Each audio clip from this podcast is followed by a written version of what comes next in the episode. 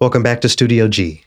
Great to be here again. It's good to be back. Hopefully, there won't be any digital lags today. And uh, something's wrong. And shout out happens. to shout out to everyone that was bearing with me last week with the sound quality. It's it's hard when you're not in your own space with padded walls uh, you know, not not the padded walls that I feel like I need sometimes, but you know, sound padded walls. Uh, um, you don't get quite the the nice warm sound you're used to. So shout right. out to everyone who uh, stuck with us last week as I was on the road, and shout out to everyone again at Marble City Opera. It really was an honor to be able to add to my dossier, to my many experiences conducting an opera. And your opinion has changed evidently. You now understand the need for the for the for the rag to to dab your forehead. oh yes, yeah. There are there are certain things about the conducting profession that I will not adopt. For example, and this is no shade if this bullet see we getting right started this week. If this bullet hits you it applies to you. And i'm no i don't have anybody in mind. You did not see me scott on social media with every strategically pl- placed camera and cell phone video to get all of my most beautiful arm movements. Now i'm not saying that having that sort of footage is not important especially if conducting is your full time gig. But what I was really happy to lean into was playing a vital role in a product that still didn't put me at the center of it. Mm. So there were some, you know, I won't say scary moments, but there were just some very humbling moments when you're looking at an orchestra, you're looking at a, a some soloists, you're looking at the uh, the the opera chorus, and everybody is looking at you, and like you're driving the airship. You know, there's something to that while at the end of the show, it's all the singers who get most of the praise. And of course, the orchestra and the conductor get their moment. So I, I, just really, really, really appreciated having the perspective of digging so deeply into uh, such an important project in such an important way, in such a consequential way, you know, being the conductor and at the same time, not having to make it all about me in the same way that a lot of these conductors do. Mm. Hello, everyone. Welcome to Opus 140 of the Triloquy Podcast. Uh, and having said all that, if anybody anybody has any video or photos, please send them along. I have one video of me looking good on the podium. I'll, so, you, are you a baton man? Do you use a baton? You know, I didn't want to for this opera, but um, but because there was space between me and the singer, and you know all of that stuff, the, yeah. I feel like the baton made things a, a little bit clearer. But the next time I do conduct, I hope to be able to at least have moments where I can just um, you know touch the music with my hands, so to speak, and, mm. and all of that sort of thing. All right. Well, um, anyway, we're, recording this, so this is the last, the final day of Black History Month when this is being recorded, but this is coming out on uh, March second. So. Well, I thought uh, it would be good this week to have a downbeat by a black woman to sort of bridge Black History Month and Women's History Month. I want to read something uh, from this libretto from the opera that I uh, conducted this past weekend, Scott, because I know how you are with lyrics. Um, shout out to Brandon J. Gibson for writing this incredible libretto to this opera. Um, it says here, this is toward the end of the opera when uh, we have the character that's the mother and the character that's the lover lamenting over uh, their respective loved ones who were killed by police. You know, and just a side note to this opera, one of the points is that none of the characters actually have names because these folks could be anyone. The folks hmm. killed, the folks impacted by the people killed. Anyway, so I'm reading here um, from the mother and the lover in secession. It says, communities depleted, citizens treated as enemies. The burden falls too often to the women left behind to dry the tears and fight for justice, justice that's supposed to be blind. Hmm we know the names. You know, we we played we did this opera, the final performance on the 10 year anniversary of the murder of Trayvon Martin. We know the name Trayvon Martin.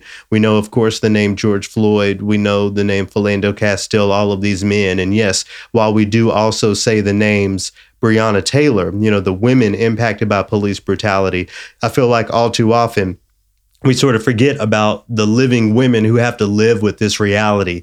It's not just a headline for them. It's not something that comes and goes. Mm-hmm. It's a part of their lives forever. So, um, in thinking about that concept, I wanted to get things started this week with a downbeat from excuse me from uh, Mamie Till, who of course was the mother of Emmett Till, who mm. was uh, lynched back in the fifties, and she famously forced um, uh, the the magazine, I believe it was Jet magazine, to put the photos of the funeral with the open casket casket to see how torn up his face was, you know, for the for the world to see. And um, on the 30th anniversary of his death in 1985, uh, she did an interview with NBC where she spoke to that. So we'll hear a little bit of that this week to get us started. The news media did did not publish pictures of that nature because it was just something too horrible for the public to see.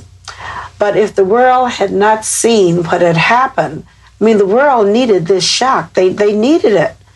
And when these pictures of Emmett hit the newsstands and people were really able to see what had happened to a youngster simply because of hate and uh, race discrimination, I think it really let us see the ugly monster that uh, race hatred is.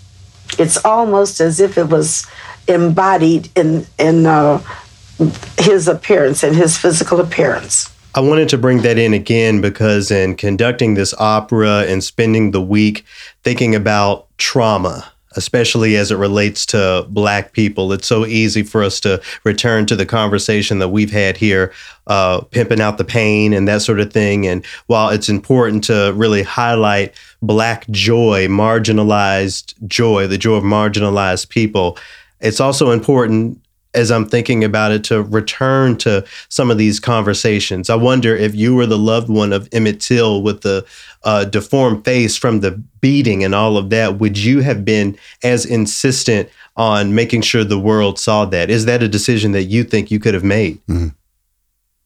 It's interesting when you when you first played that sound clip. I probably went into it thinking I would want to keep that private. Yeah but think about how angry you would be in that moment. Of course. Of course. And I got to thinking, no, I I want you all to see what I see, what I just saw. And when and it and again it would make me feel like as soon as they started to turn away from it, I'd go, "No, look at it." Yeah. Yeah. Again. Yeah. Boy, that's such a personal decision too. Uh, wow, what a what a position to be put in. So, man. So, of course, um, in thinking about this, we also can't help but to think about what's going on in Europe. Of course, we're going to uh, speak to the the crisis in Ukraine this week. But when we talk about those ugly truths, as um, Mamie Till said, there are a lot of ugly truths that play a role in this discussion um, about Ukraine and and all of that sort of thing. It seems like uh, in the same way that folks can get tired of the black trauma or at least feel fatigued by the black uh, trauma, that feeling also exists when it comes to acknowledging racism as mm. it covers the globe, racism as it exists in Europe, even in the Ukraine, as we have seen. That is an ugly truth. Do you have any advice or ways of engaging, approaching a conversation that's filled with nuance in the way that that conversation is filled with nuance, solidarity for Ukrainian people, and, and sending support in every way that we can while acknowledging the racism that we're seeing in the midst. It, it can feel like, I, I hate to use the phrase fence straddling because it's not, you know, where I, I'm very much personally for humanity for for autonomy of, of people and mm-hmm. you know taking over someone's country is not that and that racism, that ugly that the world must see is something that I feel like has to be acknowledged. I mean, did, hmm. what, what, what, what, what's your approach to something with such nuance as, as this sort of situation? Not to mention that yeah. we don't know the local, exactly. The, the, the, the, real nuts and bolts of it all anyway. Yeah. And I wasn't even thinking in that direction when you sent me the video of some black people in Ukraine being told to get to the end of the line. Yeah. You know, even though they had been waiting. Um, that never dawned on me to think.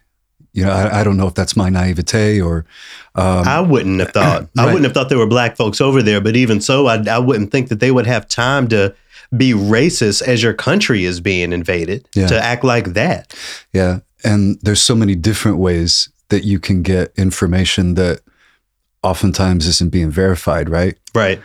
So my advice would be uh, verify before you retweet or Yeah. or send it along or comment on it or something like that. And I saw, I'm- yeah. I, I, I haven't re. I- I've spoken to the issue on social media. I haven't retweeted any articles or videos, but the I, the first one I I took a second look at and waited before I said anything because you never know what You people know. manufacture. But Yeah. I'm well beyond five, 10, 30 videos and you know stories of anti-blackness that's being described over there. It's a shame the way that racism in many ways is impacting that situation. Again, we'll we'll get to some of this in the in the last movement, in the fourth movement, but even the way that um, this crisis is being considered in the Western world as something that's different because these people are white, these people are Christian, and we'll, we'll we'll we'll get there in in the triloquy. But anyway, all of that um, to say, in Women's History Month, yes, there's going to be a lot of celebration of of accomplishments of women, uh, joy from women. You know, the important things, the most important things that women have contributed to this world, and we have to also remember the other things, you know, the the the uh, ugly truths, the the ugliness, as Miss Till said in that clip we just heard. All of those women, as Brandon Gibson wrote in this uh, libretto, left behind to deal with the lives of the of the trauma, to to deal with the the impact. It's all very much important to acknowledge and remember, and we're going to dig into some of that this week. Let's get started.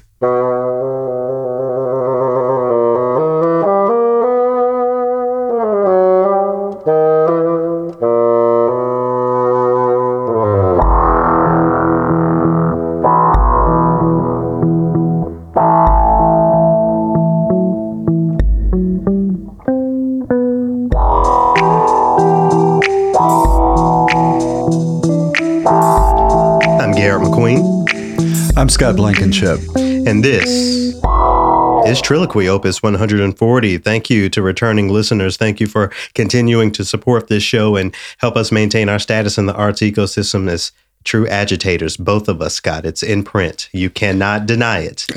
I still smirk at it. to, to new listeners, thank you so much for checking us out. Triloquy is a podcast that takes the phrase classical music and sits it beside all of the other genres, genres of music and all of the other conversations around the world in an effort to make it more relevant, something that can bridge a gap between conversations, communities, and the people and experiences that make them up. For more information on the Triloquy podcast, visit triloquy.org. You can listen to past opuses, find out how you can donate to the Triloquy podcast, and much more. In addition to your support, support for Triloquy comes from Springboard for the Arts, a local arts institution here in St. Paul that makes sure artists can make a living and a life. More information on them at springboardforthearts.org. Of course, I would like to once again thank Marble City Opera, Catherine, and everyone down there for offering me the great privilege of conducting the world premiere of I Can't Breathe. Scott, after um, it was, so it, it's left Knoxville officially at this point, and it's also going to have performances um, in Los Angeles. Cleveland and oh, there's one other city I'm not thinking of right now. Uh, my apologies, but so th- this this brainchild of Knoxville natives, you know, again, shout out to Brandon Gibson, um, is growing and is going to move on. So this is a story that more and more people are going to really uh, get to see. So, So, what are they going to them? Are they going to contract a different conductor in each of the cities then? Is that the plan? Yes, I'm I'm done waving my arms for now because when I tell Well- you I was soaked after each and every one of those performances, I looked fly though. Right. I looked fly. You know. Right. Yeah, I'm, I, I think you saw one. It, there was one. That was one of three. you know, because I can't wear the same thing every night. Yet again, if anybody has any good angles, please send them our way. anyway, what, what what an honor, you know, and and I want to give a special shout out uh, to all of the musicians in the orchestra. It's so easy when you go to a city or think about uh, profess- so-called professional musicians in a city to go straight to the faculty of the local university or to the uh, to the local symphony or whatever. Um, with the exception of the violist, who I happen uh, to know, shout out to Robin. Uh, I, I hadn't really had any experience with any of the musicians. Some of them were students at UT, and others of them were just local uh, professionals. And I have to say, shout out to everyone who's out there freelancing. There's some real talent out in the world that doesn't always have the main stage at Orchestra Hall or whatever your Yeah. uh, town thing is, but they are out here. I am so priv like feel so privileged to have gotten to work with everyone uh, with the Marble City Opera Orchestra. So shout out to each and every one of you. And I also want to uh, uh, give out uh, a thank you to East Tennessee State University, Sean Donovan over there. I had the opportunity to speak to their brass class. Basically, I broke down the episode of Triloquy, the opus of Triloquy that we did last week. So we were talking about Paul Robeson and class solidarity and all that sort of thing. I played clips from that House committee thing that we uh, listened to last night, yeah. and just open the floor up to conversation. And you know, as you say, the kids are going to be all right. I love the depth that we can get into in conversations like that, at least as I was able uh, to get into at this class at ETSU, because certain concepts are just agreed upon and, and understood. I feel like these days, especially when we talk about politics, but certainly in the arts, the baseline of facts isn't the same. So it, it's nice to yep. to have a conversation with some folks who I don't have to convince about a concept about American classical music. We can take that that we all agree upon and apply it to how we think we can uh, integrate that in a beginning band room, for example, or mm-hmm. how or how we approach our music lessons. So just taking the conversation and having the next conversation, you know, ele- ele- elevating what we're doing with a renewed concept of classical music as it applies to the United States. So, shout out to all of the uh, students over there. Thank you so much for tuning in. Thank you, everyone. Let's get into movement one. All right. Well, first and foremost, prayers to everyone impacted over in Europe by the violence. Mm-hmm. I have seen news articles where uh, Russian soldiers are being captured, and allegedly they're saying that uh, they thought it was a training exercise. They were told it, it's training. They're they're doing something they don't know about. Of course, all the folks. That's crazy. I, I know. Uh, uh, uh, all the folks in Ukraine who have had to evacuate, who have to deal with, if anything, just the trauma of hearing missile sirens. What do you even do? in that moment. Yeah. You know, what well, what do you grab? Uh, you, you, the money in your bank, or it's I, I can't imagine. So prayers to all of those people. This issue has touched the arts directly in mm-hmm. many ways, but one way I want to highlight uh, comes from an article that was published today, or at least updated today. This is from National Public Radio NPR. The title is Metropolitan Opera says it will sever ties with Putin allied artists. Isn't it something? Before I start to read this, just last week, we're talking about Paul Robeson going over to Russia and finding solace, mm-hmm. finding peace, and us talking about the ways in which an idea about Russia may be the result of some conditioning from news media mm-hmm. and XYZ. The difference a week makes, you know? Mm-hmm. Anyway, um, let me read here. Uh, it says New York's famed opera house, the Metropolitan Opera, announced Sunday that it will suspend its ties to Russian artists and institutions who are allied with Russian President Vladimir Putin. In an interview with the New York Times Sunday, Gelb uh, said it's terrible that artistic relationships, at least temporarily, are the collateral damage of these actions by Putin. Let me uh, let me go down here and name the people. Uh, uh, it says Gelb did not specify which institutions and artists it intends to suspend from collaborations, but three of the most prominent that have been actively allied with Putin are the Mariinsky Theater in St. Petersburg, its general and artistic director, the conductor Valery Gergiev, who was also the Met's former principal guest conductor, and star soprano Anna Netrebko, who appears frequently on the Met stage, there's a lot. Mm-hmm. there's a lot to deal with. Okay, first of all, let's rewind. Peter Gelb said, It's terrible that artistic relationships, at least temporarily, are the collateral damage of these actions by Putin. What is the redemption going to look like? Exactly. What? What what has to happen for for Peter Gelb to say, "Oh well, okay, it's fine. Come on back. Mm-hmm. It's fine." For the violence to stop when some sort of peace is garnered, issued, whatever ends An up happening. An earnest apology? That that's that's what that's what they need to do. Apologize for. No, I'm throwing that out as a possibility. Is that on the table? Would that be worth it? I, I, I suppose it's on the table, but an apology isn't gonna.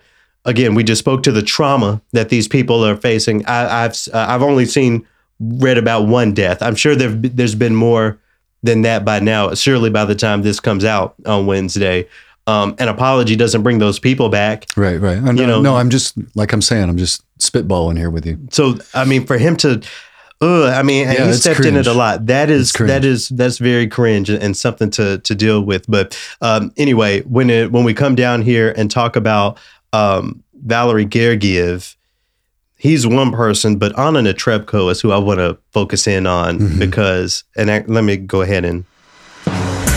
Oh yes. This is not the first time I'm saying her name on this podcast about something, and I'm not talking about her singing, what high notes she hit, her vibrato. I'm talking about some nonsense. First, it was the the blackface, right? Right. And then also the red face. So mm-hmm. you know, we're we think painting our face is okay, and now all of a sudden, you're involved with Vladimir Putin somehow in the middle of some sort of war. Don't ask is there me a that. pattern? It seems like there's some sort of pattern that I'm noticing here. And I hate to to do this on Women's History Month. Her music is beautiful. She does a great job of performing. We got James Levine out of here, right? Mm-hmm. Is it time to have the same conversation about Anna Netrebko, considering all of the times we have had to bring her to the front of the congregation for something? Yeah, she's they severed ties with her. Isn't that the story? Yeah. Yeah. You. Me. Arts institutions, radio stations, are we done with the Anna Netrebko recordings? Deutsche Grammophon put something out uh, with her on it a couple right. months ago. Right. So is that being pulled from the shelves? What are what are what are we going to do? And what's the actual goal of that? What's what's the hope for impact? I wonder. The day before the invasion started, all artists and uh, all all artists and, and conductors that were sympathetic to Putin and Russia were pulled. Mm-hmm. Mm-hmm. I can and let me say this about the Met. I am glad. I'm going to throw them a little bail. I'm glad it only took them five days. And not and, 30 years like it did no, what, concerning right, James Levine. Right. Now, and also think about they did it without you know, people on social media going, What are you going to do? What are you going to do? What are you going to do? You know, yeah. we're asking for your position. Yeah. Okay. So now I know a lot of people might say, Yeah, okay, they do that this one time. Okay. So now you watch how, when the next sticky situation comes mm-hmm. up, how do they act? Okay. So maybe they're, maybe they're building a, a pattern maybe this is a, a veering back. Let's maybe, go back. Maybe let's go back to the material on in, in this article. In this article, uh, I'm reading again in a pugnacious Instagram story that has since vanished. See, people love to post and delete. Yep. I, I, I do everything I can to never post and delete. If you're going to take the time to type it, it's out in the internet. So deleting it isn't going to do anything. The internet is quick; they will screenshot.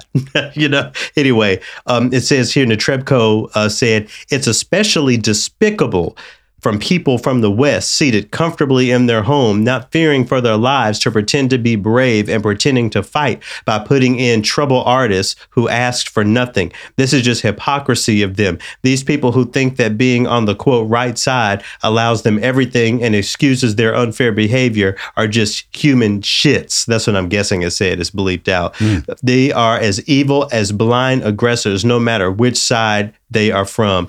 Okay, so first of all, I don't like the no matter which side. That's giving me uh, President 45, very fine people on good on both sides vibes. Mm-hmm. So I, I don't like that part of it. I will offer the tiniest little modicum of bail to Anna Netrebko when she t- is basically talking about the armchair quarterbacks. Dell and I um, have really been working on reading and, and looking at whatever news stories and viewing this yeah. from yeah. a you know not a not an objective place but from a place of humility when it comes to not knowing why this is happening or what the experience could be like yeah. um, to that i can't help but to ask maybe a similar question that anna netrebko is asking or, or getting at what is doing this actually doing for the cause are doing for the people. You know, last week, uh, one of the things that Damien was talking about was what is enough, or how do we mm-hmm. measure what is an appropriate or consequential action as artists. And I think while you know we need to get Anna Netrebko out of here if, if, she's being sympathetic to Putin and all of that, you know, I'm I'm not offering her that sort of bail. Mm-hmm. I do think it's fair to ask that question of ourselves what is you know posting the flag or removing X from a uh, from a playlist or whatever? What is it doing at the end of the day? And is there something that's more consequential that could be instituted? I think that's a fair question. Yeah. Yeah. It's we get back to the concept that we had two opuses ago of the company you keep. Right. And right. you know, like in like in 2017, I got all of my accounts out of Wells Fargo Mhm. because of their uh, uh, pipeline Right. position, right? Right. Whereas the credit union I went to had no money invested in. Mhm. it. So it did it hurt Wells Fargo overall? No, but I feel better about it. Yeah. Okay, so So so what- so what now if- so now offering thirty seconds to someone who is sympathetic to Putin on the radio, you know, and then Yeah. airing their recording, it can can be compared to that. I think that's fair. yeah, And displaying values in every way that we can. and to Anna, um, if she doesn't think that she should be judged this way, that she should be an artist and not asked to take a position on something happening with her country, uh, too bad. You are in that position. Yeah, and, and let me and let me read uh, to to that point that you're just making in this article. It says in a statement posted to Instagram in both Russian and English on Saturday, a day ahead of the Mets announcement, Netreb- Netrebko wrote that she is quote opposed to this war and maintained that she is quote not a political person. But she went on. Forcing artists or any public figure to voice their political opinions in public and to denounce their homeland is not right. I would consider you a public figure to an extent. Well, how, what do you how do you feel about that? The the the idea that public figures are being forced to voice public opinions, political opinions. Yes. Yes, because people want to know uh, if they are going to support you or not. I think Um, I I think there's a Yeah. lot of privilege in having large platforms. And what did she say? Uh, artists, you know, public figures. I think there's a lot of privilege there.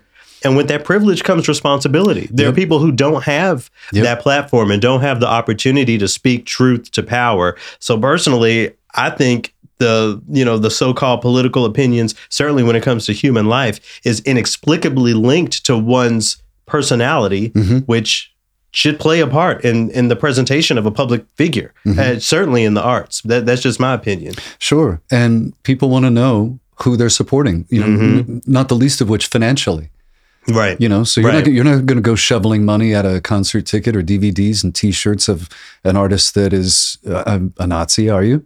Do you think a broader engagement of that expectation, artists, public figures putting their political whatever out there in the open, what is the impact that you think that will have on arts spaces? Mm. You mean, is, is that, will that have an influence, you mean? If the, let, let me think of an example, if the conductor of every orchestra in the country had, and, and I'm going to be hyperbolic here, had to wear the t shirt of the presidential candidate they're supporting on the podium. like really putting it out there. What do you think would be the impact on art spaces? I feel like I don't know. Well, before I give my thoughts, what do you think? or that that impact will be, wow. Or or if every public ra- uh, radio host of every classical radio host had to be on public file on the website as far as their political opinions on something. Ooh, I, no. I mean, no, what no, you no, think? you, you think the donations will go down or something? No, I don't. You know? I don't want people knowing that and then coming after me as a I'm a some sort of commie pinko or something. I mean, that's Netrebko's uh, argument here. That's that's her complaint. That's something that has nothing to do with her presentation as an artist is being Are forced saying- out and she's being canceled for it. oh, okay. That, Yeah. That's that's her complaint. well, I think that people can tell from the way that I speak on my show and this podcast which directions I lean. To this So, day. um, and and the heat that I take for it is what it is. And you know what? That's part of it. Yeah. So Anna, you're out here and and you're playing the game. So play play the game. All right. What do you think about as we as we transition? And I put this on um, on Twitter today. I see I see everybody pulling out Shostakovich, And I get it. I also went to music school. I've also read an article on the internet before. and I have read an article about Shostakovich and Russia and all of all of those things. The point I made was that there are not only composers from Ukraine whose music can be platformed on y'all's Western centric views of classical music, so called classical music. Among those composers are women that you can highlight as we come into Women's History Month. Mm. And that is a level of nuance and creativity that I am not seeing happen. Now, I understand that pulling out a Shostakovich symphony, the accessibility of that versus you know the music of of uh, let me let me let me choose a name off this list. I'll have a um, a uh, a link in the in the description. Uh, Ludmila Urina. You know, I'm sure Ludmila Urina's music is very beautiful and can be played by many orchestras. I understand that they probably don't have that on the shelves of the orchestra library or whatever ready to pass out. I get it, and this is what we're talking about when we talk about equity, mm. going the extra step. Um, so that's that that that's my word of encouragement there. I get it with the Shostakovich, and really, I also said this on Twitter. Somebody else agreed with me. Is Prokofiev really who we need to be highlighting when we talk about music that stood against Russia? Because if you don't remember, if you don't uh, remember, at the end of Shostakovich's life, he went ahead and and joined the party, right? right? Okay, Prokofiev made it to death you know, he loved freedom to death. Stalin had one of his friends killed and then made Stalin write some uh, and made Stalin made Prokofiev write some music for his birthday. You know, just to rub his face in it. You know, we have the um, the war sonatas of Prokofiev. You know, some of my favorite piano music, but at the same time let's go a step forward and do everything we can to really bring this DEI thing, this uh, highlighting music by uh, marginalized genders to life. And I think, you know, putting music out there by women composers from Ukraine is essential. So I'm sure this is easier for the radio programmers than than the orchestras or whatever. But in this time, I just want to encourage everyone to do that, to go the extra step, try to find a woman composer from Ukraine to platform and to highlight, give that music some play, give that music uh, some some air, so that we can continue to expand this idea of classical music when it comes to equity, when it comes to gender equity, that and more opportunities to tie the art form and the people who have created this art to things that are happening in the world today. We can really have the conversation in a in a in a, a genuine way on our platforms and in our classical spaces, Scott, if we make the connections real, make the connections today, and do that within what we're talking about with DEI. Mm. So I'm not saying that it's the wrong thing to highlight Shostakovich. Shostakovich is one of my favorite composers. You know, he's he's up there.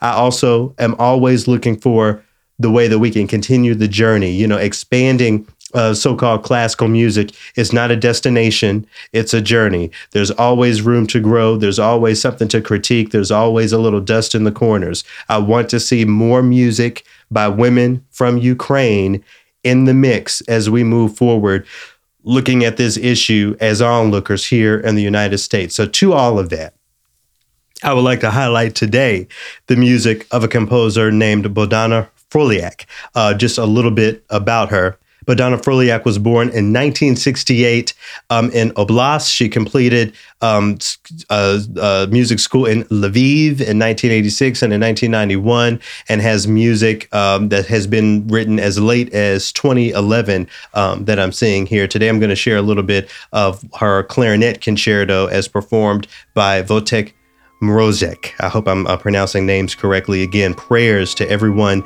in Ukraine, to everyone impacted here in the United States and around the world by this violence. Give peace a chance. Music here by Ukrainian composer Bodana Froliak.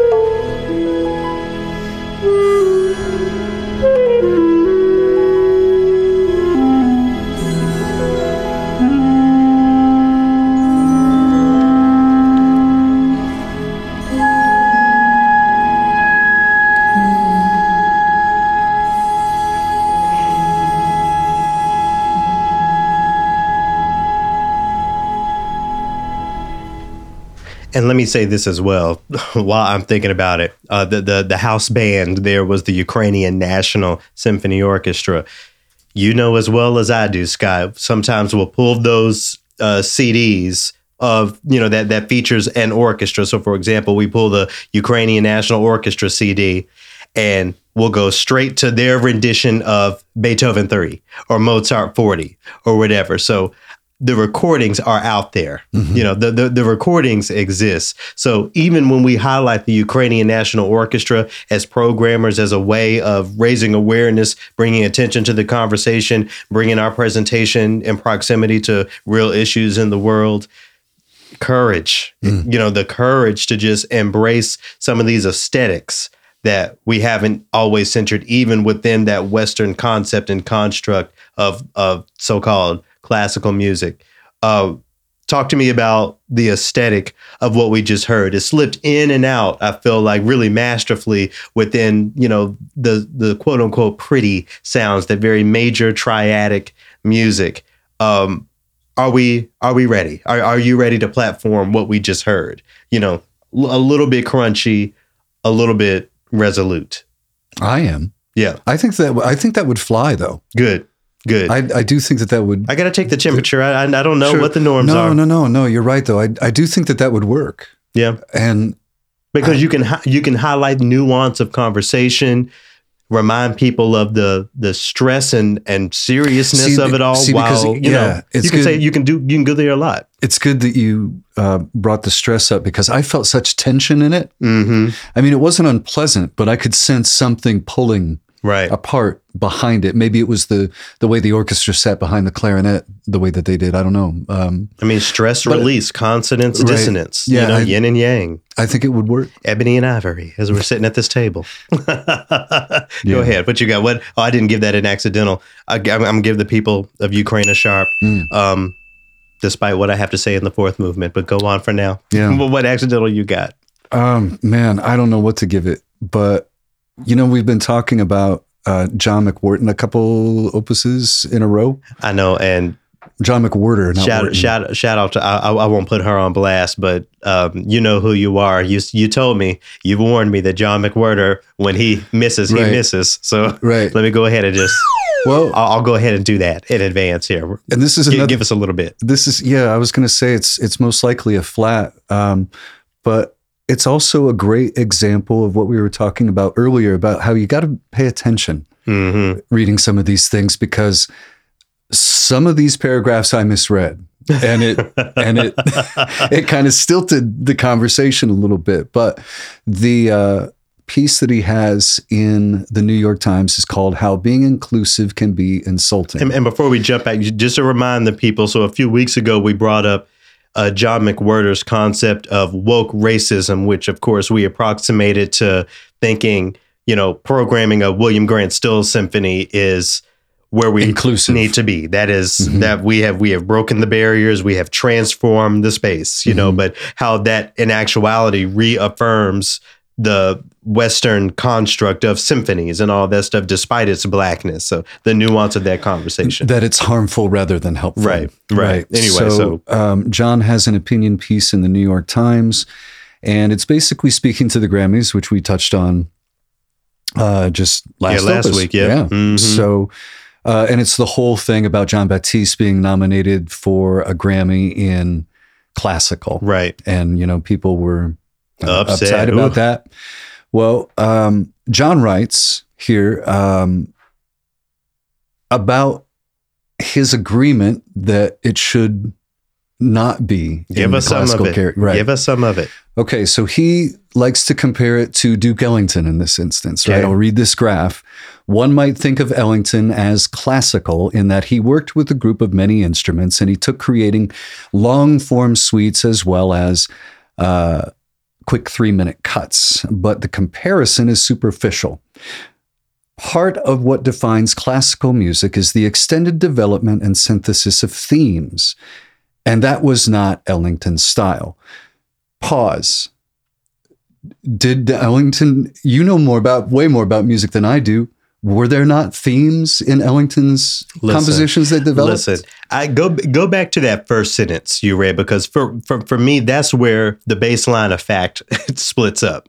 What does one, that first sentence say? One might think of Ellington as classical in that he worked with a group of many instruments and he took creating long form suites as well as quick three minute cuts. Okay, no. You see, we're we're already off track. That is not why we consider Duke Ellington classical. It has nothing to do with instrumentation uh, and and what the uh, the theme or whatever you just read there. Development of themes, right? It's mm-hmm. it's not that. The reason it's classical is because it's foundational to what the United States has provided to the world. It's the it's the music that makes up what defines America uniquely on a global scale of music and a global ecosystem of music. It has nothing to do with the fact that he happened to be using orchestral instruments or or whatever. So I think that's where we get hung up. Again, dismantling the ideas of classical music takes so deep. Uh, you know, that the, these concepts are so deeply rooted that folks think the approximations we're making are based on things that they're not actually based on. So once we can understand that it's Duke Ellington's space in on the timeline and the mm-hmm. impact that it had right. that makes it classical and not what he actually produced, that's that's when we can begin to understand. And that's when I get to justifying Jon Batiste and whoever else as classical music because it's stemmed and rooted from there. You know, as I repeat over and over again, if you go to other parts of the world, their classical traditions have nothing to do with violins or flutes or trumpets or, right. or, any of that. That has nothing to do with the fact that it's classical. It has to do with its foundational nature in that culture. And that's where we are with what we call jazz. And yes, I, I understand that jazz and classical, you know, connotatively are different things. I put jazz under that classical umbrella as an American form of classic music. So when we're using reasons that he lays out as, you know, trying to uh, uh, dismiss it from this classical category, we can't even have that conversation because that that whiteness of what is classical music is still lingering in the way that he thinks about it. Mm. Um, he also points to the fact that just because Batiste has this little two minute thing from, you know, that film, which whatever he's being nominated for the Grammy right. for. Right. You know, like to compare that to something that Chopin wrote is condescending. Mm-hmm. Mm-hmm your thought, your feedback, your thoughts. What's, the? Let me let me find the quote just so people under. Oh, right. It's, it's to his, pretend that two minutes of sterling improvisation at a keyboard. So he's given. Pro, so he he is saying, okay, this is sterling improvisation, yeah. right? So to pretend that that improvisation at the keyboard is the same kind of music as a Chopin mazurka is condescending to go on. It recalls the way reviewers used to go goggled eyed over rappers making references to things in the news as if watching CNN made Jadakiss a pundit. Listen, I feel like I feel like the anti-blackness is jumping out. Mm-hmm. Comparing a Jon Batiste improvisation to a Chopin mazurka is condescending to who? Chopin? Is that what he's saying? That's you how know? I read it. well, how how dare you? How, how, and maybe there's something I'm misunderstanding here, but again, I feel like that that racism, that that white supremacy of the way we think about music, it's it's so deeply ingrained that the idea of connecting all of this to classical music, those sounds to classical music, it sounds ridiculous because again, the baseline of fact and the baseline of understanding is is not there. I often feel like, you know, in the in the downbeat, uh, we were talking about Mamie Till and you know just repeating this uh, this process of talking about the pain, talking about these ugly truths. I often feel like I'm repeating myself when I talk about the reason why the phrase classical music needs to be reframed for our perspective and our experiences. Mm-hmm. Uh, but the, the the reason why I repeat it is because it's foundational to the rest of the conversation. And, and like I said, when I was talking to the kids at ETSU, there was just an understanding of why the Negro spiritual is American classical and why the things connected to that, including jazz, are American classical. So that means we can have a conversation. But mm-hmm. you know, when when you can't help but to uh, when when when you can't sever the traditional notion of classical music from that phrase, it creates the cognitive dissonance we're seeing in this article. I mean, even you, as you were reading and we were talking before we turned the mics on, you felt like he was flipping the script within this single piece. Right. And I feel like that's because of the dissonance yeah, that's there. I'm, you know, something's connecting, but something's not quite connecting. Right. Uh, he goes on to say to comp- you know with the Chopin comparison, everything. Um, he says that is not what anyone would recognize as classical in any way, except that Batiste plays piano. If this is classical music, then peaches are seafood. Oh my gosh! See, when when he misses, he misses here. I, I see. I definitely so, yeah, disagree. I'm, I definitely disagree with all of this. It's very problematic for me. I I'm I can tell I'm triggering you a little bit, but and and then where I got confused at the end, he comes back around and says, "Yeah, the, the, Batiste and this other cat that is mentioned in this article should get the awards." And I went, "Well, but up here you're saying that they shouldn't be in class." And then you pointed out he's referring that they should be in another category, correct? Right. And so so let's read this last paragraph. It says, if you think Mahler is the pinnacle of musical achievement, you aren't listening to Art Tatum, Phineas Newborn, Steely Dan's album Aja or the and Spinner songs, right? Yeah, shout out to Aja. Um, could uh, could it be I'm falling in love or Tony My Love? That's just me. Are there uh, and there are now for our uh, dele- delectation. you gotta love these five dollar words they put in here.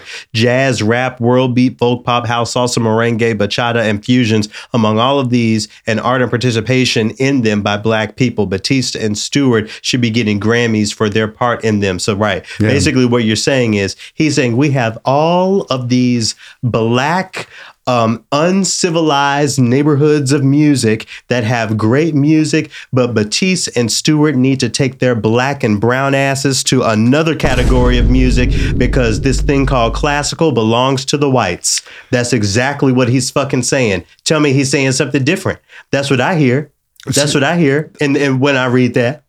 That's why I said that I had to pay, I had to go back and look at this a couple times, you know, because it, it, it did not fire for me at first. I didn't have the reaction that you did. So, what's the moral of the story?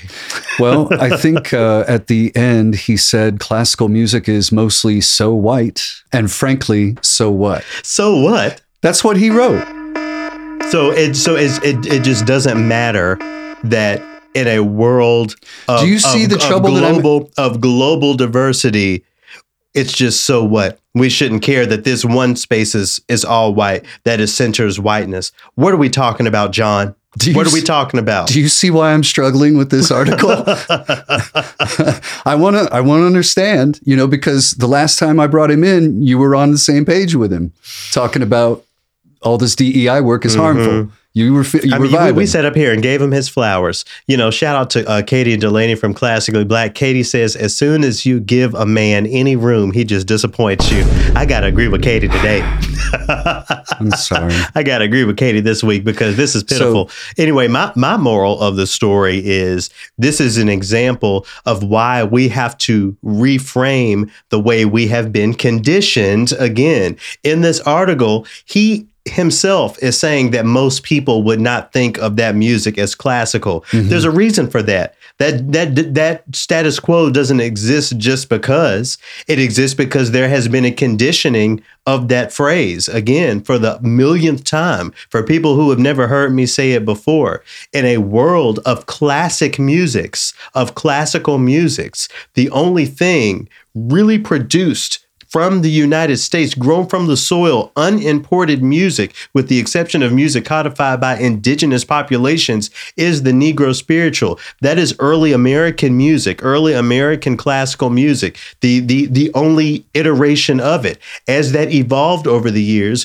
we saw the evolution of that classical music in the same way that the European motet turned into whatever, turned into whatever Bach wrote, turned into whatever Haydn and Mozart wrote, what mm-hmm. Beethoven mm-hmm. wrote, what Mahler and Shostakovich will end up writing, what y'all's favorite John Cage will sit here and put in the textbook. Waste how if we could break down, Scott, how much money it costs per class as uh, tuitions at these conservatories go up. So whatever $400, $500 worth of class day, we're talking about John Cage and his silent piece of music. Mm-hmm. Okay.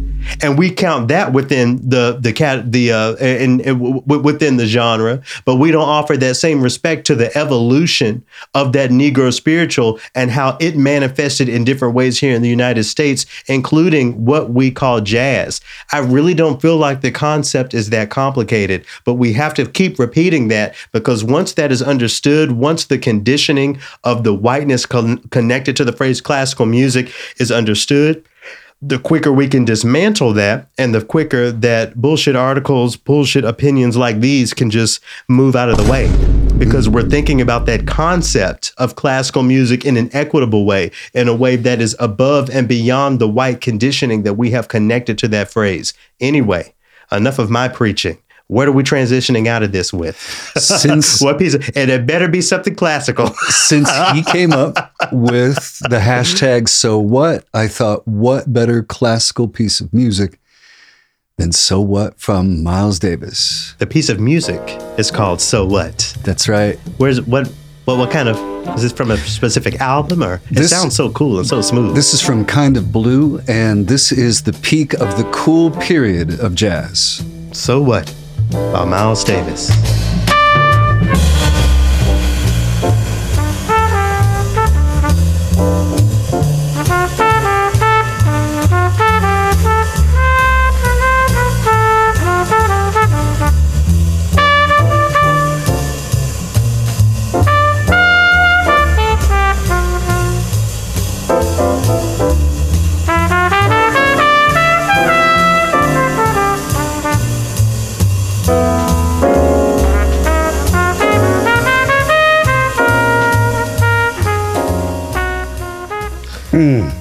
I, just, and you know, is it not a beautiful thought? You know, we we talk about, you know, all these folks love the word diversity, right? is is it not a beautiful thought that what we just heard can sit next to the uh uh, the the the sitar concerto or the what's the big the big taiko drum pieces or the powwow music of indigenous people or mariachi or the Andean music from um uh from uh, Chile next to whatever Mozart and Haydn wrote back in the day in Europe next to the African drum and and the um and all of the the inanga and all of those instruments.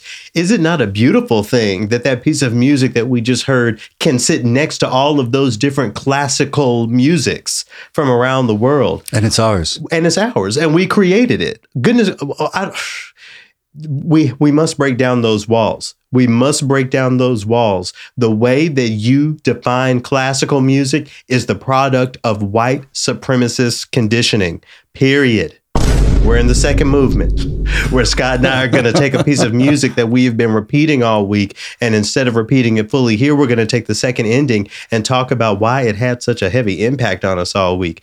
How about you get us started since I've been doing all the talking? yeah, you Go can ahead. Take a break here. I found this woman that you that I brought in tonight because I did a quick internet search for Oleta Adams, who is uh, a black woman that started to record and tour with Tears for Fears in the late 80s, early 90s. And, and she added just a, a really nice dimension to a band that I already really enjoyed.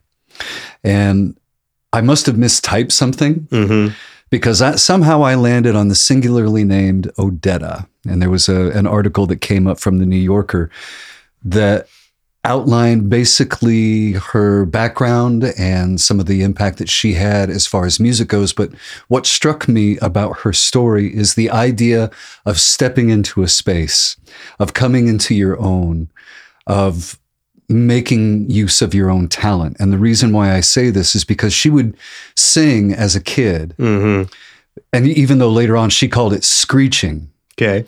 but as the article goes on, she the way that she lays it out, it, it seemed like maybe she was just not singing in a in a comfortable register, or perhaps she didn't have the right training. You know, Uh-huh. she she didn't have somebody to help her use her voice properly. Maybe Sure. that's just a sense I got. So so called properly, so called training, you know, all, all, all of these that, things, all of that. all yeah. of these things. But there, I forget who the name of the teacher was. She mentioned there was one teacher that encouraged her to use the lower registers of her voice, Mhm. and so she steps into the contralto space. Yeah.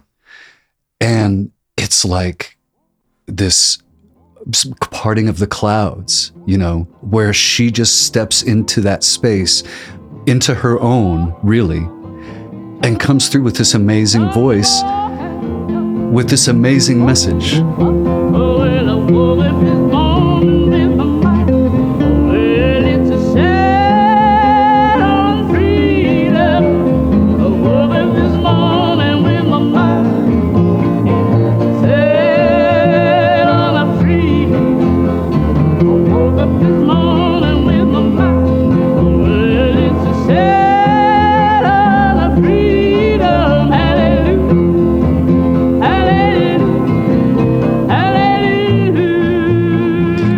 About to be mad.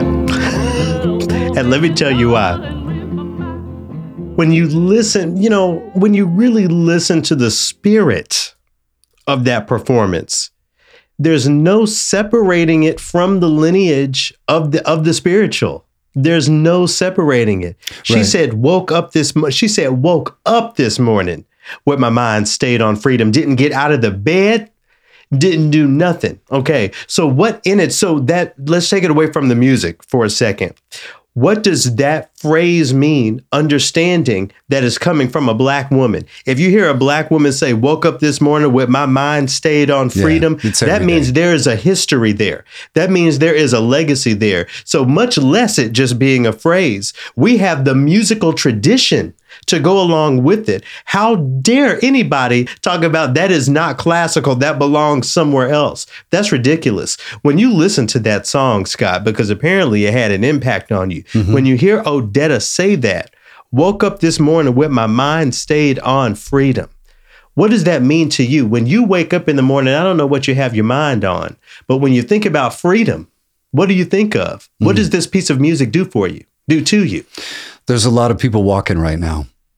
There's a lot of people marching for Ukraine. There's a lot of people marching for uh, the kids down in Texas. And you and I have talked a lot about where the line is when we might join those lines. Right. I, I think I'm hitting mine. What if we didn't have to? What if we didn't have to march? What if everybody would just it's it's so trite to say, what if everybody would just get along? We have to start looking at the reasons why we can't. Mm-hmm. And there are reasons. Money is tied to a lot of those reasons. Yep. Conditioning of our mind, the way we define things and think of things has played a, a big role in that. The way that we see each other, mm-hmm. the way that we have been taught to treat each other.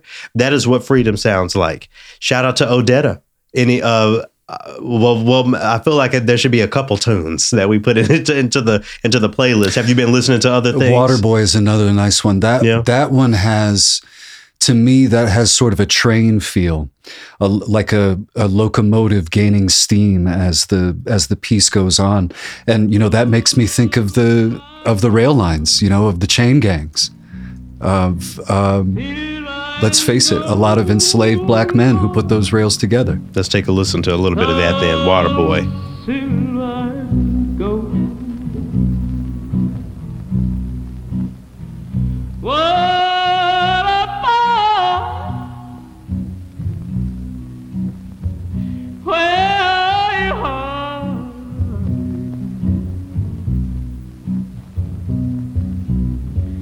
If you die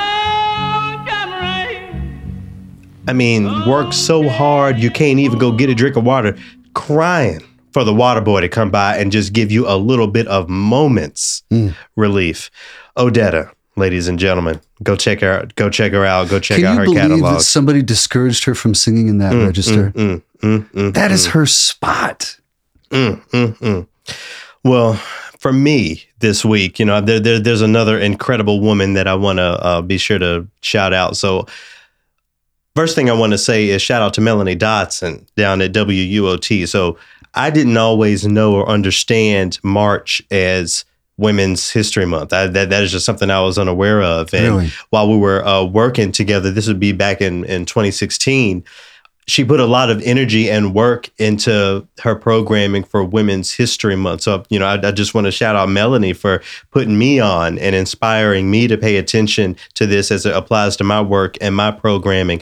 I'm also thinking about Melanie because when things are rough around the world, when there are things happening like we're dealing with now, what we're seeing over in Ukraine, she's always thinking about what the audience needs and you know from her perspective the way that she programs it's things that calm not things that agitate but things that help people think and and get a little pensive and think about the way they uh, approach things so I take that concept in times like these when I have to program or think about that sort of thing.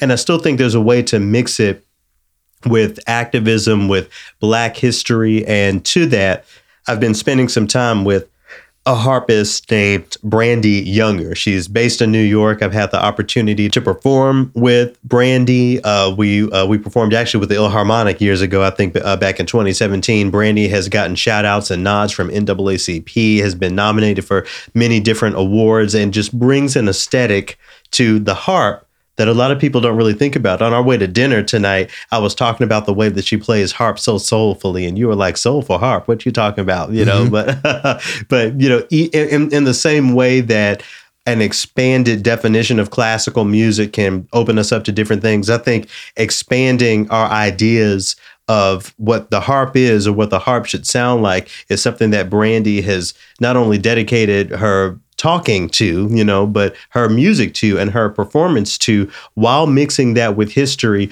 while providing something that's a vibe, calming, if you will, during stressful times. So mm. there, there's so many different things that I wanted to share by uh, Brandee Younger. I'll put a couple things in the in the description, but what I'm going to play and share here today is actually not a Brandee Younger original, but a piece of music as recorded by the late great harpist Dorothy Ashby uh, Dorothy Ashby on, a, on an album called Afro Harping, put on a tune called Games. And this is uh, a little bit of what Brandy brought to that performance of it, her rendition of it.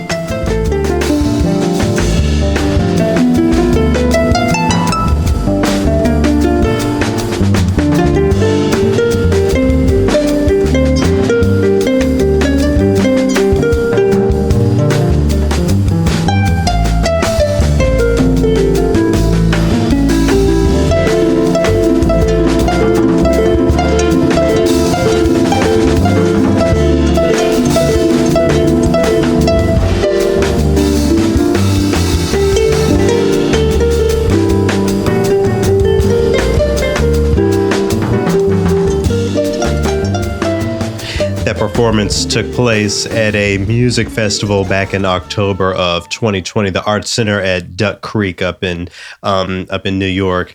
A vibe, Scott. And as we talk about just expanding that idea of classical music, there's nothing offensive about a person driving home from work, having to deal with the person in the next cubicle, acting like they know everything about Ukraine that's going on. You got to listen to that all day. So you, so you get in your car and you want a moment of peace. So you cut on the classical station. For me, that is ex- an example of that moment of peace. A, B, how we can expand what we're talking about when we talk about the phrase classical music, and C, incorporating Black history and Black present into mm. that. You're doing all of those things. See, we act like you, you we have to do one thing at a time, that we have to play prelude to the afternoon of a faun so that people don't have to think about activism, don't have to think about X, Y, and Z. But those things can be tied together in an experience that really fulfills an audience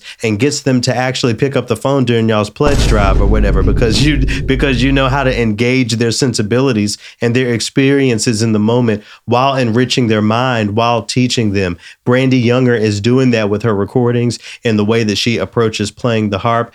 And as I said, you know, when it came to programming Prokofiev Shostakovich as opposed to the Ukrainian women earlier, mm-hmm. let's let's let's think about that as well. If you want if if you're not touching Russian music or Ukrainian music or anything like that. You don't want anything to do with it. You believe that your audience, and you know how I feel about the idea of an escape. But even if you feel that way, you want that for your art, your uh, audience. There are artists to support. There are women. There are black women to support during March, and there are ways for you to do that in a way that calms and teaches. Let's boost up our creativity. If we're not going to be on the front lines, you know, over there in Ukraine, everybody under 60 years old was handed a gun. Right. So, you know, that would be both of us, Scott. You love to talk about how you're old, you know, mm-hmm. we, we both going to be there figuring out what to do. Right. On. You know, so we can armchair quarterback all day and we can use our platforms, we can use our sensibilities, and we can use our abilities to be creative artists to engage what audiences need in this moment while continuing in the conversation of expanding classical music, highlighting women, highlighting black music, and really putting DEI to work in moments like these. I want to highlight a little bit of the musicality, though, because while we were watching this earlier, I got hypnotized by her fingers. Mm-hmm. The technique that she uses of opening and closing notes, meaning like hitting a note and then stopping right. the string from vibrating right away. Now, I know from guitar that's difficult. Right. So uh, the, the harp presents a whole different challenge. What do you know about it? Because she she used a loop pedal mm-hmm. at one point as well. So are are there pedals like there might be on a piano, like yes, something but for- but a lot of them. Uh, really? And I don't I don't play the harp, but if you if you look at a harp, maybe I'll, maybe I'll, I'll make that the picture for this week. Huh. If you look at a harp, let's say there are, and I'm sure I'm getting this wrong, but like eight pedals, four on each side, maybe more, huh. because because you're dealing with the pitches of the strings. So one configuration of the pedals means you're let's say you're in C major. If you want to add some flats in there or, or, sharps, you have to push the pedals different ways. Mm. So as you need different notes, as you need uh, those different accidentals, you mm. know, for to for our vocabulary there, mm-hmm. uh, you have to do that. So in addition to, and you talked about the guitar on the guitar, you work in one side of the strings. Mm-hmm. Okay, so you're now you work on both sides of the strings as you're playing the harp, and you're pedaling and doing all of that, you know, and you sound and fly. So again, how dare somebody talk about what's not classical? There's more technique in that performance and, and playing the harp and playing the harp soulfully and black in that way than half of what Chopin and all these folks said or, mm. or, or what they wrote or whatever. Mm. Um, shout out to Brandee Younger. Uh, only, only, you know, only big things coming for Brandee Younger. Brand, Clearly, Brandee is going to be one of those harpists whose names we're saying, like Miss Ashby, like uh, Alice Coltrane, like all of these people. And I'm so glad to have been given the opportunity to play with her, and glad that we have the recordings, we have the material to enjoy. I hope that the uh, the programmers are are going in there and using it because, as I said, this is a moment where we can teach while trying to get folks calmed down, try to you know be that escape for them again. As much as I don't like that, we can we can do that while engaging DEI. All right, well.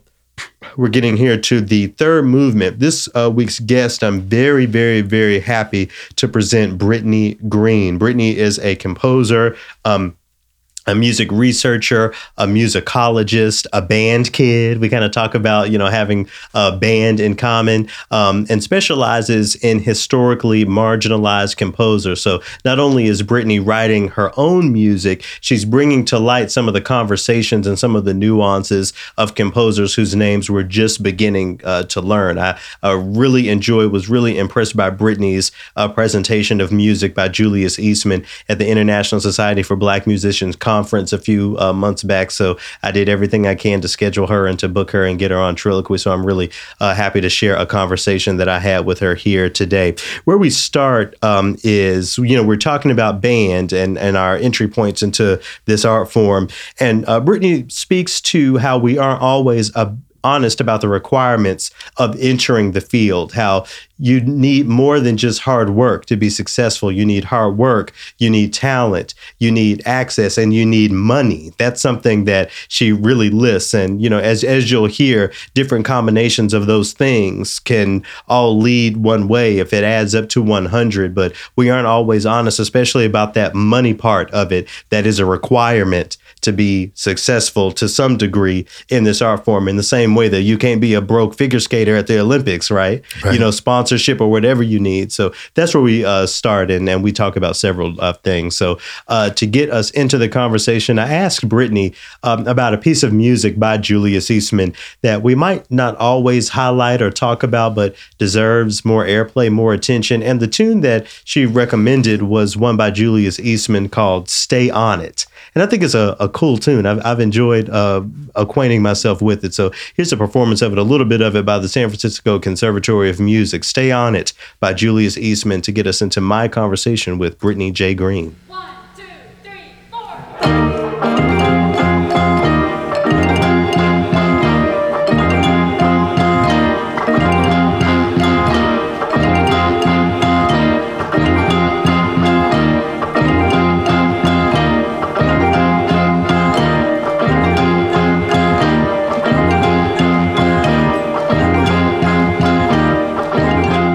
It's funny because um, like for example especially you know in our communities you always hear pushback when um, like let's say a kid says i want to be in the nba mm-hmm. and there's always that that pushback of well you know statistically it's very rare but no one ever says there's never any pushback when someone says i want to be a concert master or i want to be in an orchestra which statistically is also like very very difficult and mm-hmm. then even if you make it, you're not making NBA money, right? So, um, I think, and and I think that that's prevalent, like from K twelve all the way through undergrad, graduate programs, like, and and there's this just lack of transparency about what the actual experience is if you even make it, and then there's a, a lack of honesty um, in terms of kind of what it takes to make it and how like to me, um, I think in in unfortunately most things in our society, but really particularly in music, you have to be uh, talented, work hard, lucky, and have money. And kind of the the ratio of those four things, the pie has to equal 100, but you can have more than one of the other. So like mm-hmm. if you have more money, you can be less talented and work not have to work as hard. If you have less money, you have to work harder and have more talent to make up for that. And no one ever talks about that. Everyone always kind of frames it um, as this like, oh, well, you know, you worked really hard. And so that's how you can get to these spaces. But that's not the case. And no one is really, uh, or at least in my experience, a lot of people are not transparent about that. They're also not transparent about what it's like when you actually get in that space in terms of financially. Um, and and what's really sinister to me is like I remember a couple of years ago when this dawned on me. I was I remember um, I was talking to a colleague of mine and they were talking about some one of the festivals they did, which is a whole separate conversation mm-hmm. um, about summer festivals. But they were and they were talking about who was there and all that stuff. And and then you realize like sure these festivals are helpful but the people who are running these festivals that you're so excited to work with they're there because they need money because their right. full-time orchestra gig or whatever it is is just not paying enough. And so that is really sinister particularly to me when you were talking about kids who may be first generation college students or kids who come from um, not even poor but just like a lower middle class background. Yeah and especially you know if, if they're coming from poverty um, and another thing people don't talk about is like sure you can get scholarship money to things but can you afford to not be working because you need to spend x amount of time devoting yourself to preparing to get to this place that is still not even going to be uh, paying you or creating an environment where you can kind of fully up, uplift yourself out of your circumstances without you doing a whole lot of extra work on the side. And then that doesn't even begin the conversation of if you are a black or brown person, if you're a queer person, if you're a woman, what kind of microaggressions you're going to face in that space. And that is compounded if you also are someone who um, comes from like an impoverished background and there's a, a, barrier of entry there that you also have to deal with on top of your um, kind of minority presence. So uh, there's just so much that isn't discussed and it's all just framed as well you know if you practice six hours a day you too can be uh, one of two performers in this orchestra that you're really interested in performing in. And then also the the willingness to live anywhere you know that doesn't work for everyone. Right. You know you have to be willing to move wherever you can get a job and so there's just a lot of a, a lack of um of transparency i think around that it's it's a lot, and I will agree that the whole summer festival conversation is a separate conversation. But I would be remiss if I didn't say that one of my big struggles with my bassoon teacher in undergrad. Shout out to Lecolion Washington. You know, I was lucky enough to study with a black man. You know, straight out of the gate and all of that stuff. But there's still those institutional things that uh, deeply embed us. And for him, it was the requirement of that summer festival. And my idea was I have to work. I, like I have to mm-hmm. pay my rent all summer long. I can't go uh, running around Aspen or wherever people go all summer just because I, I want to. So you know, there is definitely that aspect. But I wanted to connect again the, this entry point into the artistry with what you mentioned when it comes to um, color or uh, even even gender. I feel like at those entry points, we have to survive the stereotypes connected with, for example, what instrument you play. You know, when I was coming up, the flute, and this was even affirmed, unfortunately, by a lot of the teachers I was around, the flute was a girl instrument. So I eventually did learn to play the flute because I really wanted to play it, but that played a role into why I was handed a bassoon instead of another instrument. I, I wonder if you've experienced or can speak to the impact specifically of gender all the way from those entry points into the artistry? Yeah and it's it's so funny because that that stuff is so prevalent at the the k-12 level and then like you look at all the professional performers and they're all male anyway so mm, it's like where's the the disconnect there? But um but that stuff is so true both with gender and with with uh, blackness or or being a person of color. Um, like I I didn't personally experience this when I started band in sixth grade. I was one of the people that was lucky enough to be um, at a school where I could actually pick the instrument that I wanted. Mm-hmm. And we had um, males that played flute uh, as well in our program.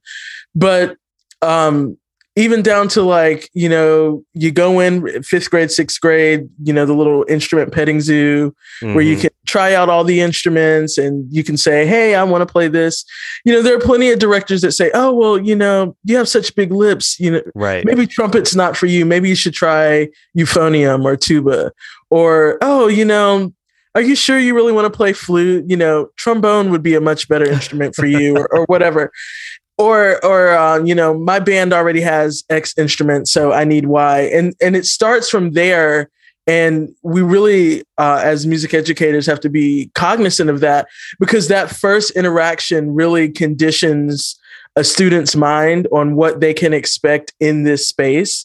And unfortunately their uh, expectations tend to be correct. But but it starts there like right there and then to the collegiate level and the professional level, we have all these conversations about, oh, you know, we need more um, women who, I don't know, play tuba, or we need more uh, people of color who compose music. And it's like, well, the people who would have been interested in that uh, were kind of siphoned out of that that pathway in sixth grade mm-hmm. when you know they came into band and had a certain interaction based off of their their race or their their gender or whatever and then also that experience is uh, reified in everything that they do in the constant way that we talk about how to perform instruments uh, at times can be gendered uh, particularly in vocal music when you think about voice types mm-hmm. uh, the way that we talk the music that we play that we put in front of our students um, and then the, the way that we talk about um, kind of this desire uh, for community outreach as defined as exposing communities to classical music as is and almost it really reminds me of like missionary trips the way people talk about it sure. like this we need to convert them to mm-hmm. without any kind of conversation with well what kind of music do you like or why don't we play music by a composer who looks like you or or any kind of conversation like that and so then when people have that experience at 10 11 8 9 and continue to have that experience confirmed you know of course they're not there by the time you know you get to grad school or or the professional level you've kind of weeded them out before you even started having a conversation about how to be more diverse yeah, yeah. As much as we can talk bad about the entry points, you know, I do think there are some good things to acknowledge. In my opinion, coming up in band specifically sort of conditions the ear from the start toward a more contemporary sound, contemporary musical aesthetics based on, you know, the fact that, you know, insert band composer is much more contemporary than whatever is number 1 or number 2 in the Suzuki string book or or even in some of the uh, choral practices. I wonder if you consider starting in band um, a uh, an ingredient in the way you approach your own compositions today, a more contemporary aesthetic. Yeah, absolutely. Well, first and foremost, when I first started composing, that's the kind of music I was writing because that's what I was playing. But even beyond that, the idea of a composer, in, at least in my experience in band, was not the same that I imagined my colleagues who grew up either playing piano or in string programs, orchestral programs, their experience of the composer. Like for us, um, in our band program, a composer was not necessarily someone who was immediately there. They were removed from the music, but they weren't like dead and they weren't dead for sure. centuries. And so there was kind of this um, somewhat of an immediacy. I also had the experience of like playing music conducted by the composers in band, like when we would go to honor band clinics, like let's say they might have um, you know, James Swearingen come and, and direct yeah. the band for this middle school band piece or whatever. So there was like an immediate, it was, they're not, you know, in the room with us, but they're not like this kind of idealistic entity that is no longer physically alive or, or available. Um, on top of that, my experience in, in high school, my band director would arrange a lot of music for us to play in the stands um, as a part of marching band. My band director went to A and T, so mm-hmm. I had like a really nice kind of um, mesh between some of those kind of traditional HBCU band traditions, and then also chorus style band, and then also symphonic band, yeah. which was I think really like foundational for me. And just kind of opened my eyes to music can be all of these kind of different things. And so, so there, the idea of someone writing music for you to play never felt so far removed because we weren't stuck playing only Bach or only Mozart or, mm-hmm. or Debussy or whatever. So, and then that also translates into the aesthetics and the, the harmonic language. A lot of the harmonic language in those band works is much different than what you would get in, in kind of uh, older classical pieces. And so your ear is a little bit more open to certain chord progressions, certain kind of crunchy harmonies, um, certain certain approaches to counterpoint and ways that uh, individual melodic lines can like move in and out of each other. I think when you have that experience in band. Yeah, you know, th- there's something I'm I'm thinking about. We're going to talk about Julius Eastman a little bit, but and I apologize in advance for the way I, I, get here. So, what you brought to mind was the mythos of Adam and Eve and how they didn't know they were naked until someone told them that they were naked. So, like in, in a in a similar way of thinking about that, I'm thinking about composition as music as a composition and not necessarily crunchy or dissonant or or you know those words that we attach to it. So you know with with, with all those things in mind do you feel like you created music that was later deemed as such as different as contemporary sounding or was it from the start you knew that you were engaging something a little different? Yeah i don't think i knew i was engaging anything different. Um, you didn't know you because, were naked. no, I was. I was. Uh, I mean, at the the very basic level, um, just writing things that emulated what I heard that I liked. whether consciously or not, you know, um, oh, I like this sound. Oh, it seems to be that you can create this sound by doing X, Y, and Z. I want to write a piece of music that does that. And at the time, I started composing really uh, when I was in high school. And so I was like always playing band music constantly. I mean, we had band all the time uh, between marching band and concert band, um, wind ensemble. I did a little bit of jazz band. So, so those were the the sounds that I was hearing. And so, to me, that was what music sounded like if you're writing music for instruments, because that was my instrumental experience. Now, once I got to undergrad and kind of got a little more exposure to to classical music, I started to hear, oh, like this is kind of different. Um, and and kind of being like, okay, well, how do I like reconcile these things? And then as you get older, you realize you it's a choice. You can either reconcile them or not. And then you kind of start making the decision to I want this to sound crunchy or I want this chord progression to be uh, something people aren't expecting. So then it becomes more of a, a, a, an aesthetic choice versus in the beginning it's just that's what I understand music is, and so that's kind of what I'm writing. So I wonder if you can connect those realizations to your introduction to the music of Julius Eastman.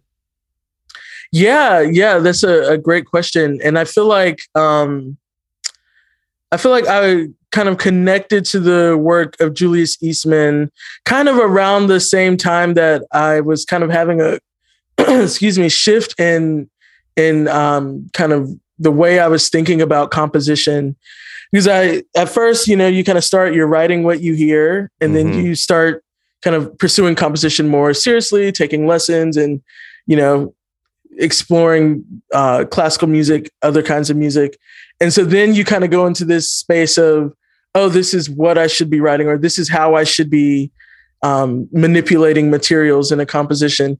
But then you kind of get to a place where you realize, or at least for me, there isn't necessarily a right or wrong. All of these things are just choices for you to make or decisions for you to decide on.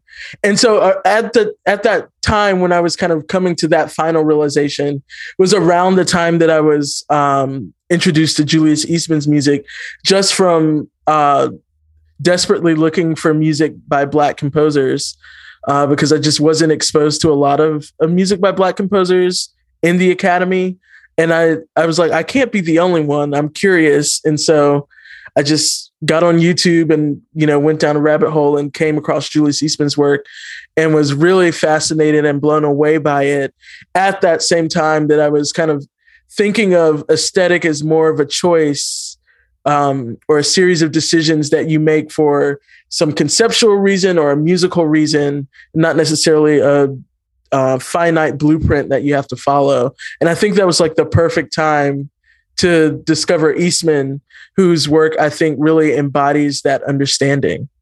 It's one thing to put Julius Eastman's music into a box for aesthetic reasons, but I imagine there's more than that going on, at, at, least when it comes to his music within certain institutions. I, I think it goes without saying that his most famous or most infamous works belong to the Nigger series, Crazy Nigger, Evil Nigger, those those pieces of music. Do you think the marginalization of his works is fueled more by the aesthetic of the music, the use of that word, the the narrative he's trying to share with audiences by even writing a piece of music like that? What, what do you think is the primary thing that uh, keeps his music sort of in the corner, even still today? Yeah, uh, I definitely don't think it's um, the aesthetic. I mean, because we hear music that is at least in that same vein. Mm-hmm. Um, uh, but I definitely think it is the. I think I feel like the names of the pieces, particularly the Nigger series, it makes people uncomfortable and it um, names something in the room that people don't want to address with. And then when you couple that with uh, the speech he gave at Northwestern in 1980 about those pieces, that really brings up some mm-hmm. conversations mm-hmm. people don't want to have. Um, and I think that it's just easier to kind of push that aside. And then also his personality, the way that he refuse to to perform uh, as a composer because uh, I tell people all the time um, everything we do is a performance. So being a composer is a performance, mm-hmm. especially a black queer man uh, in that space in in in that time. That is, uh, there's a performance that is expected of you in order to succeed in the traditional sense in that space. And Eastman refused to do that and I think um, his refusal to do that certainly certainly shut doors for him. Um, pissing off John Cage also probably shut some doors, and uh, in that in the in those um, doors shutting, you know, they, there seemed to be kind of a, a, decision to kind of push him and his music to the side. Um, now we're kind of seeing a reemergence of, of his work uh, in terms of performance and uh, scholarship. But even in that reemergence, almost no one talks about the nigger series. I think I've encountered like maybe um, one or two things um, that actually engage with that series seriously. A lot of it's, and I don't think I've heard it uh, heard of it being performed recently either. A lot of times it's Stay on It or maybe Feminine, um, some of the other works but people seem to have um, the cello, the the work for cello, celli. Um, people really seem to be actively avoiding the nigger series, even though I think it's some of his best work compositionally. So, I'll just ask frankly. I know that there are folks who are going to ask me, people who are not black, well, if I want to platform this piece of music, if I want to say something about it at a concert, I don't feel comfortable saying that word. What what would be your advice to those individuals? Yeah, I would say don't say it. Um, but I, I, don't think that just because you aren't saying the word and shouldn't say the word, uh, depending on who you are, um, that doesn't mean you can't perform the work or or have the the work on a program. Um, I think there's something interesting about kind of with Eastman using that title. There is like a certain uh, kind of barrier of access particularly for white folk, um, in that piece, in that you can't say this word, is uh, how am I supposed to perform this piece and I can't say the word, and then I'm uncomfortable with the word and with the the context and the the concept behind the piece that he was thinking about and i think that there's something in that discomfort that is important for us to explore and so my my thing is get comfortable with being uncomfortable and also comfortable with there being things that uh, you can't access in the piece. You can access the the sound of the piece, but you can't access the title of the piece, and that's okay. And explore that. I think that's a beautiful place for conversation. Um, but people just don't seem to want to engage with that. And even more so, I think the point is often missed because of the shock value of the title as to what Eastman was talking about. You know, we can we can go back to that lecture, but I feel like you know the majority of the so-called classical field and the presenters therein they can't even speak to that I, I, I, sort of feel like it's a disservice to the composition to just play it and not at least have some sort of conversation or understanding as to what mm-hmm. he meant by using that word is there a streamlined or or elevator pitch you have uh, when it comes to the the purpose of the piece and the purpose of the use of of that N word? Yeah, um, I think part of the piece, and I mean, I don't necessarily think Eastman intended it this way, but I think that speech he gave at Northwestern right before the premiere of these pieces is as much a part of the performance of them as the musical material itself um, because it really kind of context- contextualizes what Eastman was thinking of these pieces, and then also the way in which he was thinking of the word nigger.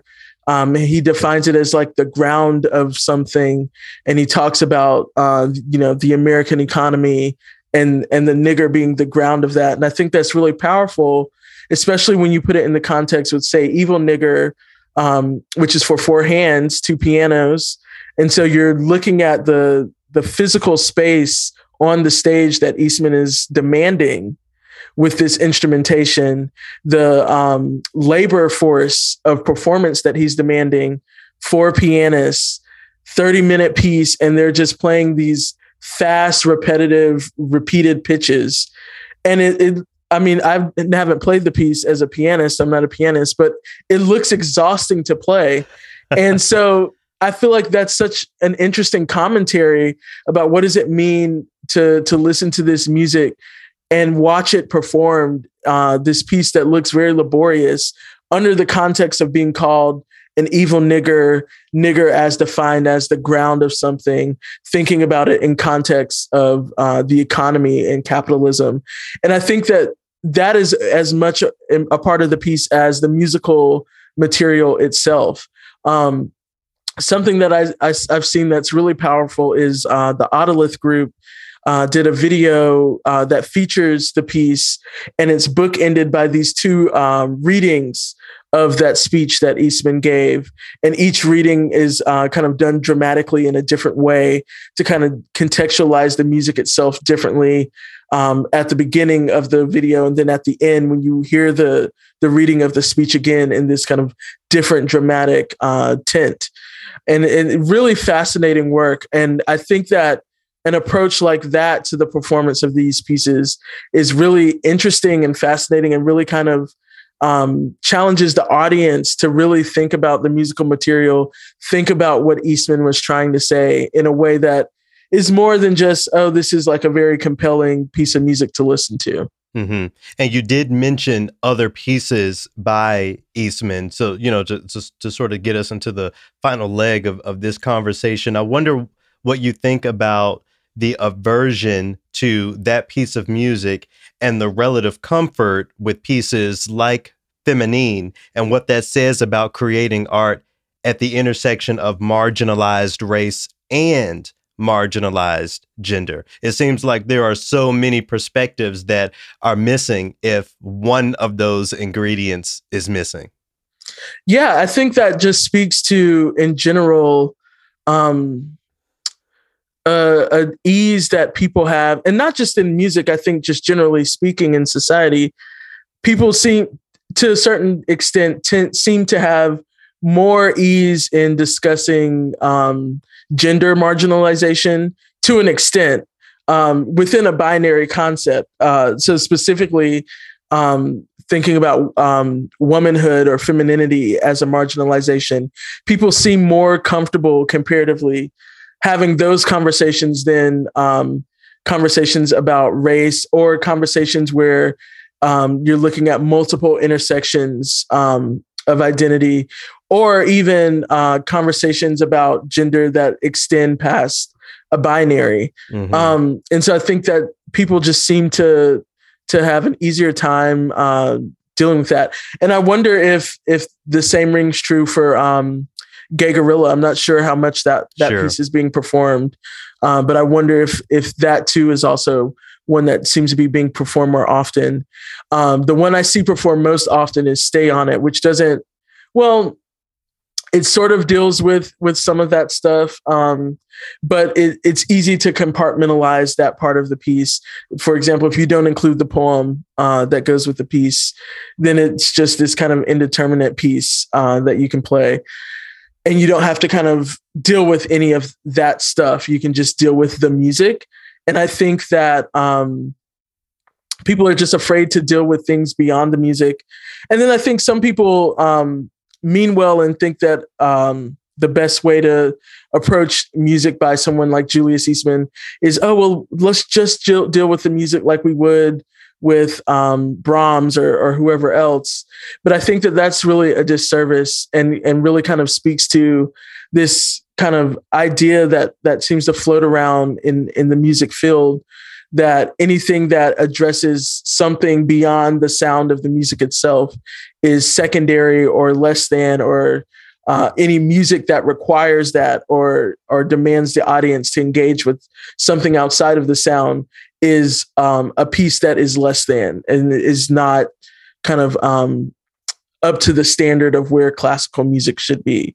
And so I think that that's something we have to push back against too, in order to peel back the layers and grow into this uh, deeper understanding of the work of Eastman and also the work of other people as well. Yeah. I mean, because the sound is the culture. You mentioned Brahms. He just didn't write a set of dances, he wrote a set of Hungarian dances. And exactly. that is very significant. And that plays a role into what people hear and how we rehearse it and, and all of those things. Um, but, you know, moving back to you as a composer, as a as a music creator, as we continue to stack all of these intersections, you know, blackness, uh, womanhood, you know, folks uh, with uh, queer identities, you know, different abilities, disability, all, all as we as we stack those things on top of each other, is it possible for a composer to be neutral or apolitical? Do do you consider the music you create considering the ecosystem that we live in as neutral or apolitical or or or whatever, you know, what word we're looking for here? Yeah, I don't think it's possible to be apolitical. Um, your intent as a composer may not be some sort of overt political message, but the the fact that you, whoever you are, showing up in the world in whatever way that you do, are writing a piece of music is political in some way. Um, for me, as a black woman, even if I'm writing a piece, I could be writing a piece about the flowers outside of my home. But the fact that I am writing as a black woman, I'm writing a classical piece of music or a contemporary piece of music for instrumentalists is a political statement in itself. Um, also looking at, you know, who has the the time and the resources to sit around all day and write music. You know, not mm-hmm. everyone is fortunate enough to do that. And that is a political statement. The fact that some people have the means to write music and other people do not, um, in terms of time and, and the, the finances to not have to be working another job or, or something like that in the time in which you're writing music. So I think that uh, we really should get away from this idea that there's apolitical music because it, it doesn't exist, um, not in our society. And then going back to what you were saying about Brahms, it's not as if uh, these masterwork composers that that people um, kind of love to harken back to weren't doing these things as well. You know, this is not something new. It's just taking a different uh, face because we're in a different time in society. And so I just always find it really odd when people insist on, oh, well, music is not political or shouldn't be political. And I think that if we engaged with that, if we um, stop denying that, that would then help the issues we have in terms of diversity when people ask, well, why don't we have any? Um, why don't we have a diverse uh, set of applicants for our DMA program? Well, your uh, inability to see music as political is preventing us from allowing a diverse group of people to start in fifth grade, for example. And then by the time, you know, you're getting to DMA stuff, like people have kind of gone in a different direction. Yeah. Yeah. You, you've kind of answered the question I was going to ask you next, but I'll, I'll ask it anyway. When we're seeing across many fields, including music, um, a refocusing on not only marginalized race and identity, but marginalized gender and those things together. So, as music schools, political institutions, whatever, continue to focus more on uh, platforming and celebrating Black women, what are they getting wrong? What what are they not understanding? We still see a field where most of the women who are being engaged are white, after all.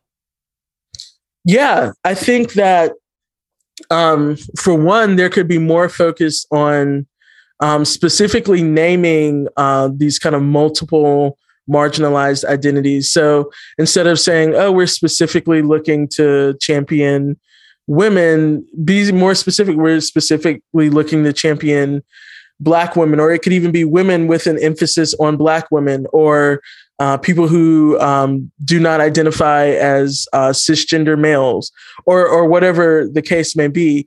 So I think that's one thing. Um, the uh, because I see a lot of times there's like, oh, we're interested in um, working with a black composer, for example, or we're interested in working with a white composer or a woman composer, and so it's like, you know, what about people who kind of um, fall in between those two things. Mm-hmm. The other thing is um, something that I feel like we're really, really missing is there's not enough emphasis on diversity in the uh, K through 12 space because I feel like a large problem is you know people aren't even making it to the the place where they would be looking to be commissioned by such and such ensemble or they're looking to perform at such and such place because they're getting weeded out way before that from years of just um, microaggressions in that space, uh, not seeing uh, other performers, composers, conductors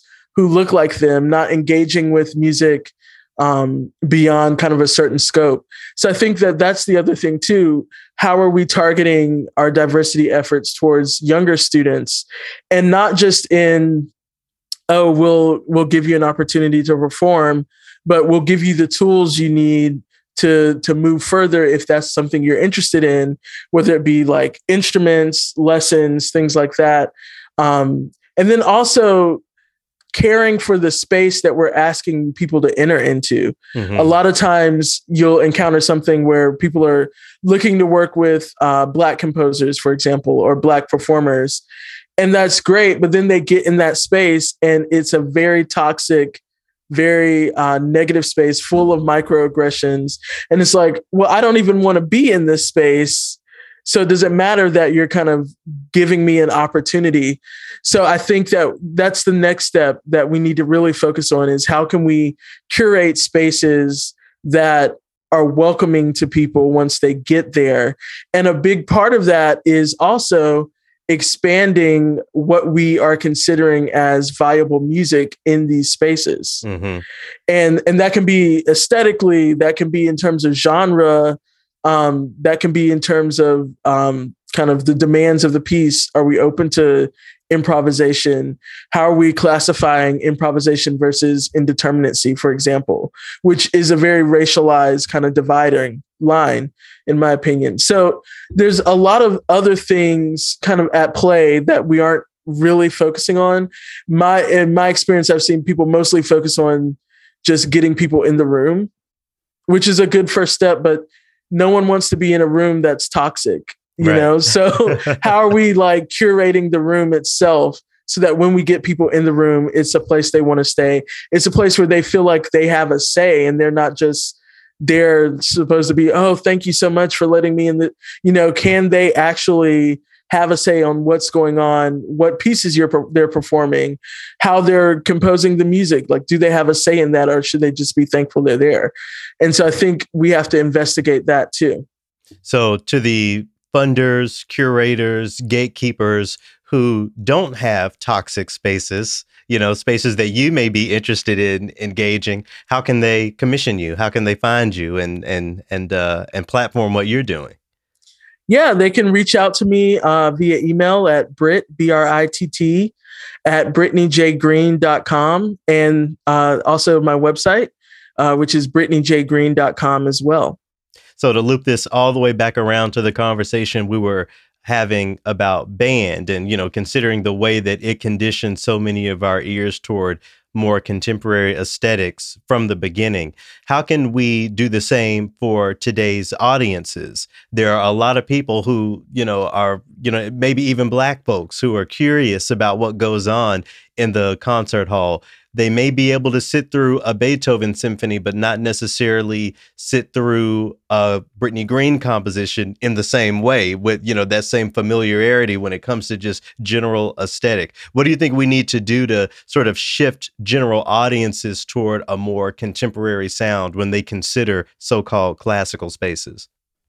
Yeah, I think just being more open to um, the space itself being different. Um, I, th- I feel like a lot of kind of hesitancy people have is kind of the the cultural norms once you walk into a concert hall.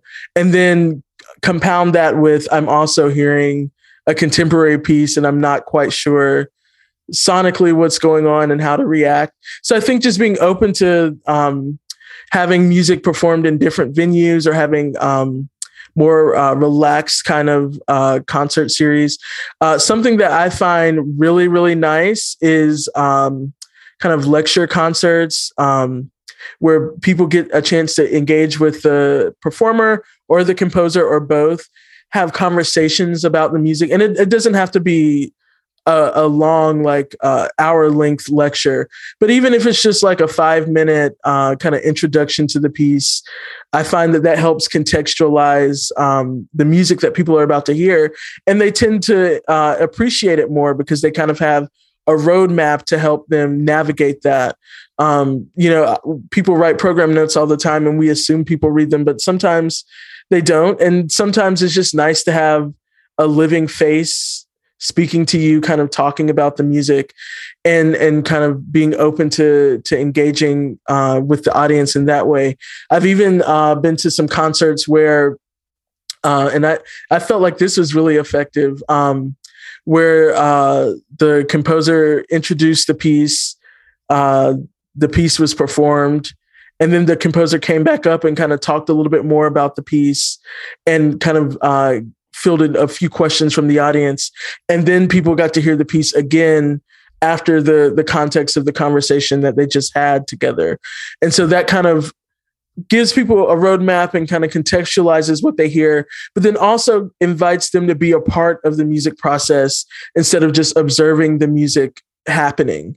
And I think that that's something that's really important, especially in 2022. People are used to being able to engage with whatever art or entertainment they're interacting with and not simply witness it happen kind of from afar. So any situation where we can invite people into that process, even down to uh, installations or things where people can actually be a part of the music making itself, any kind of way to invite the audience in, I think is really helpful.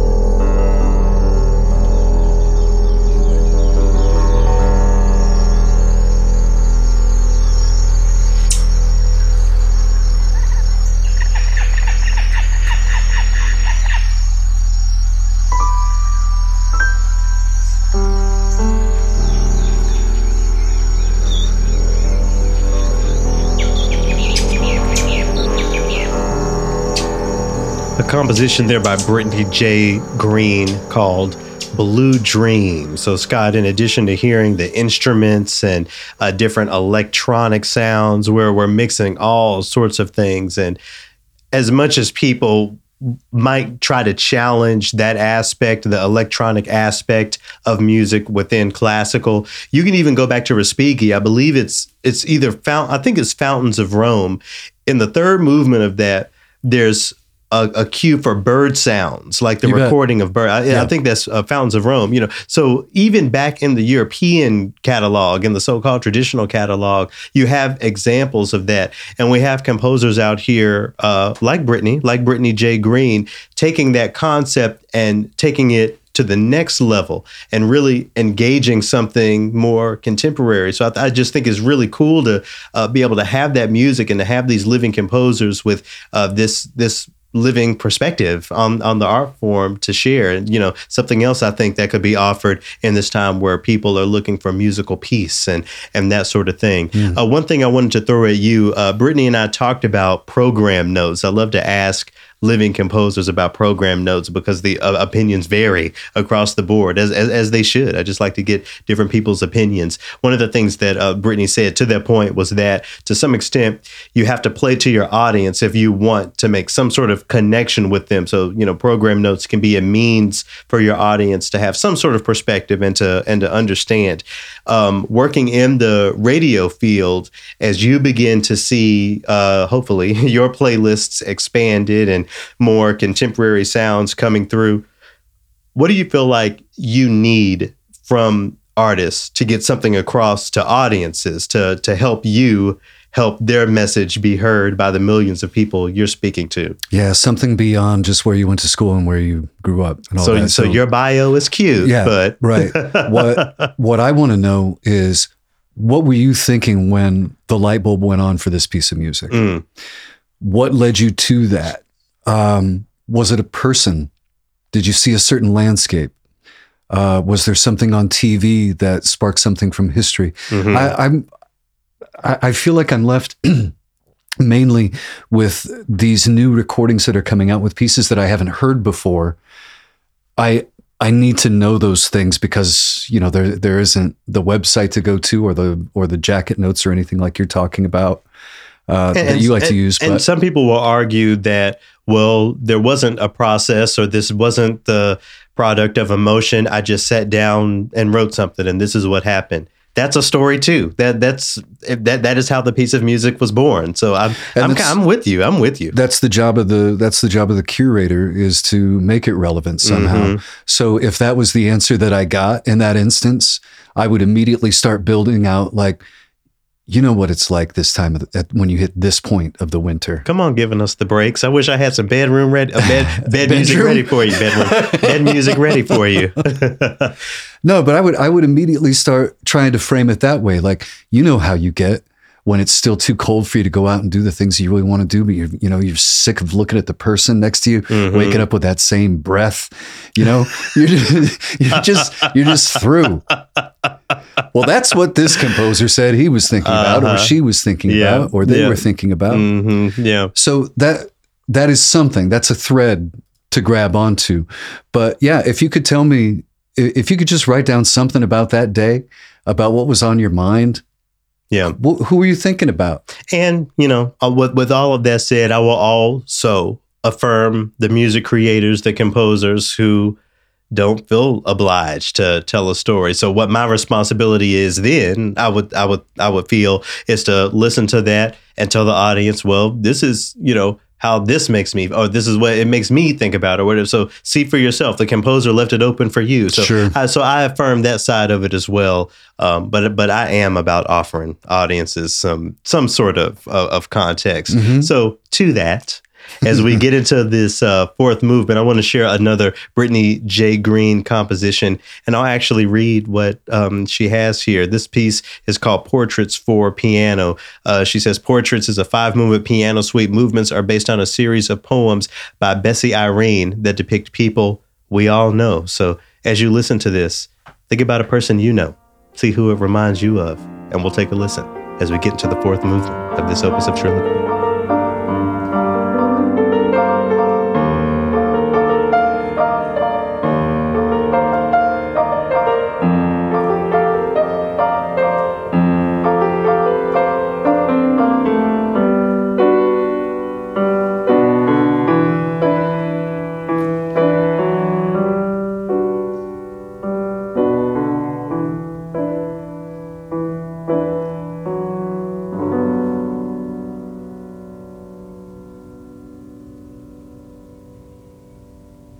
So, to affirm both sides of the conversation we were just having, yes, notes about some program notes about what we just heard are definitely useful when portraying something to an audience, and you know they they they can benefit from knowing the circumstances under which that piece of music was written. Again, as I, I read earlier, based on poems by uh, Bessie Irene, and from that music we just heard, you can spin a yarn. You can talk about something or someone that reminds you of. So you know, the, both both of those things are both of those things can be true, right? Sure. Yeah. All right. Well, uh, we're here in the fourth movement. There are a couple things that I just want to make sure that I speak to. Um, first and foremost, the state of Texas is doing it again. And with everything that's going on in Ukraine, it's been easy for this bit of news to to fall under the radar. I want to make sure that folks know what's going on. I'm reading here from Texas Tribune. It says transgender Texas kids are terrified after governor orders that parents be investigated for child abuse. It says here, um, it makes me feel who I truly am. I don't feel singled out for not being like other girls in school anymore, Adeline said. It's just very special for me that my mom takes me all the way over there. Adeline, who stands tall at five feet five and is outspoken in class, had been having panic attacks in school as she approached puberty. After she started seeing the doctors in North Dallas, the attacks stopped. But last week, the panic attack started again when Republican Governor Greg Abbott, seven days before the GOP primary election, in which he's being accused of not being conservative enough, ordered state child welfare, welfare officials to launch child abuse investigations on reports of transgender kids receiving gender affirming care. We all had to face the brunt and go through the trauma of puberty and what that did to our bodies, to our minds, our relationships with our friends, our families.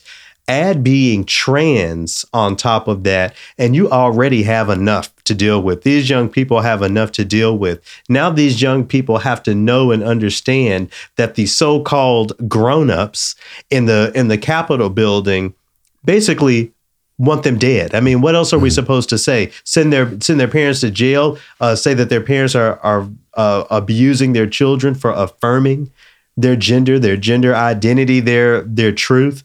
We can we, we can preach against this all day, but you know what what I just want to say is that this this is not we should not see this as an opportunity for arts organizations. I believe Texas arts institutions have a responsibility to speak something out. In the in the issue in Ukraine, even Switzerland, so-called neutral Switzerland, has moved away from that abstract stance mm-hmm. And done something right. So arts institutions need to do the very same thing, especially arts institutions down there in Texas. We talk about engaging audiences, engaging communities. If I were the head of any arts institution, I would see it as my responsibility to speak up to something like this to to have some sort of day in the arts or or to give money to uh, some organization that's trying to fight against this or or create safe spaces for these trans youth. I also while we're on this topic, let me sidebar here. Did you hear about the don't say gay down in Florida? No, I haven't. That passed. Florida House representatives passed a controversial controversial bill last Thursday limiting when and how teachers and school staff can discuss gender and sexual orientation in the classroom. Wow. Wow. So basically don't ask, don't tell 2.0. So let's so let's tie that to the arts. If you happen to learn about Tchaikovsky or Bernstein or Copland or Julius Eastman, who we talked about today, mm-hmm. or or or any of these folks, that that is just part of their lives that we need to pretend didn't exist. I say that, that, that's what that's, that's what this right. don't say gay is is trying to get teachers to do. Right. That's not what I do. Listen, arts institutions, you have a responsibility. The time for being neutral is over. There is no neutral. And with everything that's going on over in Europe, these are things that we have to also remember, that we also have to respond to. So as you find your uh, recordings of Shostakovich, of Prokofiev, um, of all the Ukrainian composers, the Ukrainian women composers, the platform to engage what's going on in the world, you have a responsibility to engage what's happening here on on uh, on domestic soil and the hate that's being put on marginalized people, the perpetuation of hate, even children. Mm-hmm. You know, mm-hmm. you have a responsibility, arts institutions. Let's do something. Let's pick it up. I'm using my platform to bring awareness to it. Use your platforms to do something. Uh, the next little triloquy here before we uh, head out, I'm, I'm just going to play a, a, couple clips, Scott. I'm, I'm not even going to say anything. I'm just going to bear some material. Let's take a listen. But this isn't a place, with all due respect, um, you know, like Iraq or Afghanistan that has seen conflict raging for decades. You know, this is a relatively civilized, uh, relatively European. I have to choose those words. Relatively civilized. Okay, let's see who else had something to say. Here's another little clip. He, he was he was almost close Syria. These are refugees from uh, neighboring Ukraine. I mean, that, quite frankly, is part of it. These are um, Christians, they're white. Okay, so oh, they're Christian and they're white, so that means we actually need to pay attention to what's going on in Ukraine. Let, mm. let, let's take another listen to something else. The unthinkable has happened to them, and this is not a developing third world nation. This is Europe. Okay, let, let's let's try let's try yet another. What's compelling is just looking at them, the way they're dressed. These are prosperous, I'm loath to use the expression, these are prosperous middle class people. These are not obviously refugees trying to get away. Help me. Help me. Hey, in the days leading up to this whole invasion, there were people, there were American journalists over there just blown away that they had hipsters in Ukraine. Just could not fathom the mind reels that they have trendy bars and pubs, as if that you know what I'm saying. So we so we have people not only okay trying to shit on all the brown people around the world who have been refugees by saying, "Oh, well, the Ukraine, well, the Ukrainians, this is something different. Mm-hmm. This is something that we should actually pay attention to, respond to." Yeah. We have the issue within Ukraine of the anti-blackness, and this is really Scott what has challenged me these past few days. I be- I'm a humanist. I believe in the in the in the vitality and the autonomy of all living people. I believe that uh, I chant every day for for happiness for all living beings. That's the the last of of my uh, silent prayers in, in front of my altar. That is not changed by what I have seen when it comes to anti-blackness in Ukraine, but it has definitely been challenged. I'm sure that you've seen video footage of black folks in Ukraine being denied train access, being mm-hmm. held up at, uh, at at border points. The anti-blackness is global.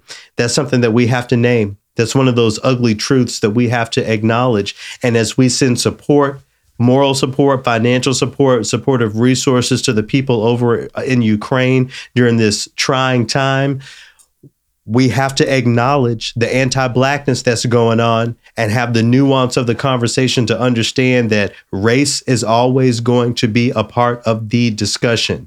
I don't want to hear people talking about, "Oh, you're always making this about race." They're making it about race over there by denying these African students exits, by not letting them get on the, these trains. I had to I had to see what the precedent was in uh, in years prior when it comes to this issue. And I found an article on Washington Post. The title is "A cop in Ukraine said he was detaining me because I was black. I appreciated it." I'll let y'all read the article, but basically, he talks about this black man talks about when he got to Ukraine, no one would rent him an apartment. He was having all sorts of issues finding somewhere uh, to to live, and he writes here certainly black. Let me uh, let me uh, name the writer. This is Terrell Jermaine Starr. He writes here certainly skin and this is uh, by the way this is from uh, what year? 2015 so seven years ago. Certainly, black skin creates hurdles in the United States. Here, racism systemically, but usually covertly, obstructs African Americans from fully enjoying all the freedoms afforded to white people. But racism in Ukraine was much more blunt, always in my face, unabashed, and in plain view. I never had to guess whether a person's remarks carry racist undertones or if an officer's stop was fueled by prejudice. Ukrainians always let me know where I stood with them, good or bad, and I appreciated it. So, as I offer support to Ukrainian people, I also challenge us all to acknowledge and fight against the anti Black racism that exists over there in that country so that we can become better in all ways, in more ways than one. Am I supposed to set those things aside, Scott? and go over there and and shoot a gun or or post something on Facebook understanding how I would be treated over there yeah, more likely than I not. perspective, yeah. It's it's a very hard conversation. Yeah, it's a very ugly truth, but we have to deal with it. You know, we we said during COVID, uh, during COVID, during the early months of COVID, that crisis doesn't create character; it reveals it. This is what we're seeing in Ukraine. I hope that folks understand that as we talk about those deeply embedded racist structures that we're seeing mani- excuse me manifest in crisis there are other ways that that racism branches out, including in music. That conditioning that we're seeing in these reporters, the way that they report this story, that pro white conditioning, the racism we're seeing even within Ukraine as their country is being invaded. I mean, you have time to be anti black and your country is being invaded. That's something different. And that's something that I have to meditate on because it really, really challenges me. Those things manifest in many, many ways, including musically seeing people's racism is louder than anything else. You don't have to say anything, you don't have to say the N word. We just need to see what's out there. So as we continue to critique and make sure that we're challenging racism everywhere it exists, not only in word, but in action, we have to do the same in music not letting black folks on the train, denying them access X, Y, and Z looks a lot like denying access to certain classical spaces, to saying that something is not classical, it does not deserve to be nominated for this thing or X, Y, and Z. We shouldn't put it in this genre. All of those things tie back to that anti blackness that is global. Prayers to Ukraine, prayers to the diaspora, and prayers to everyone who is trying to figure out how to understand this situation in a better way, in a more nuanced way, and in a way that's actually going to be consequential. Prayers for us all. See you next week.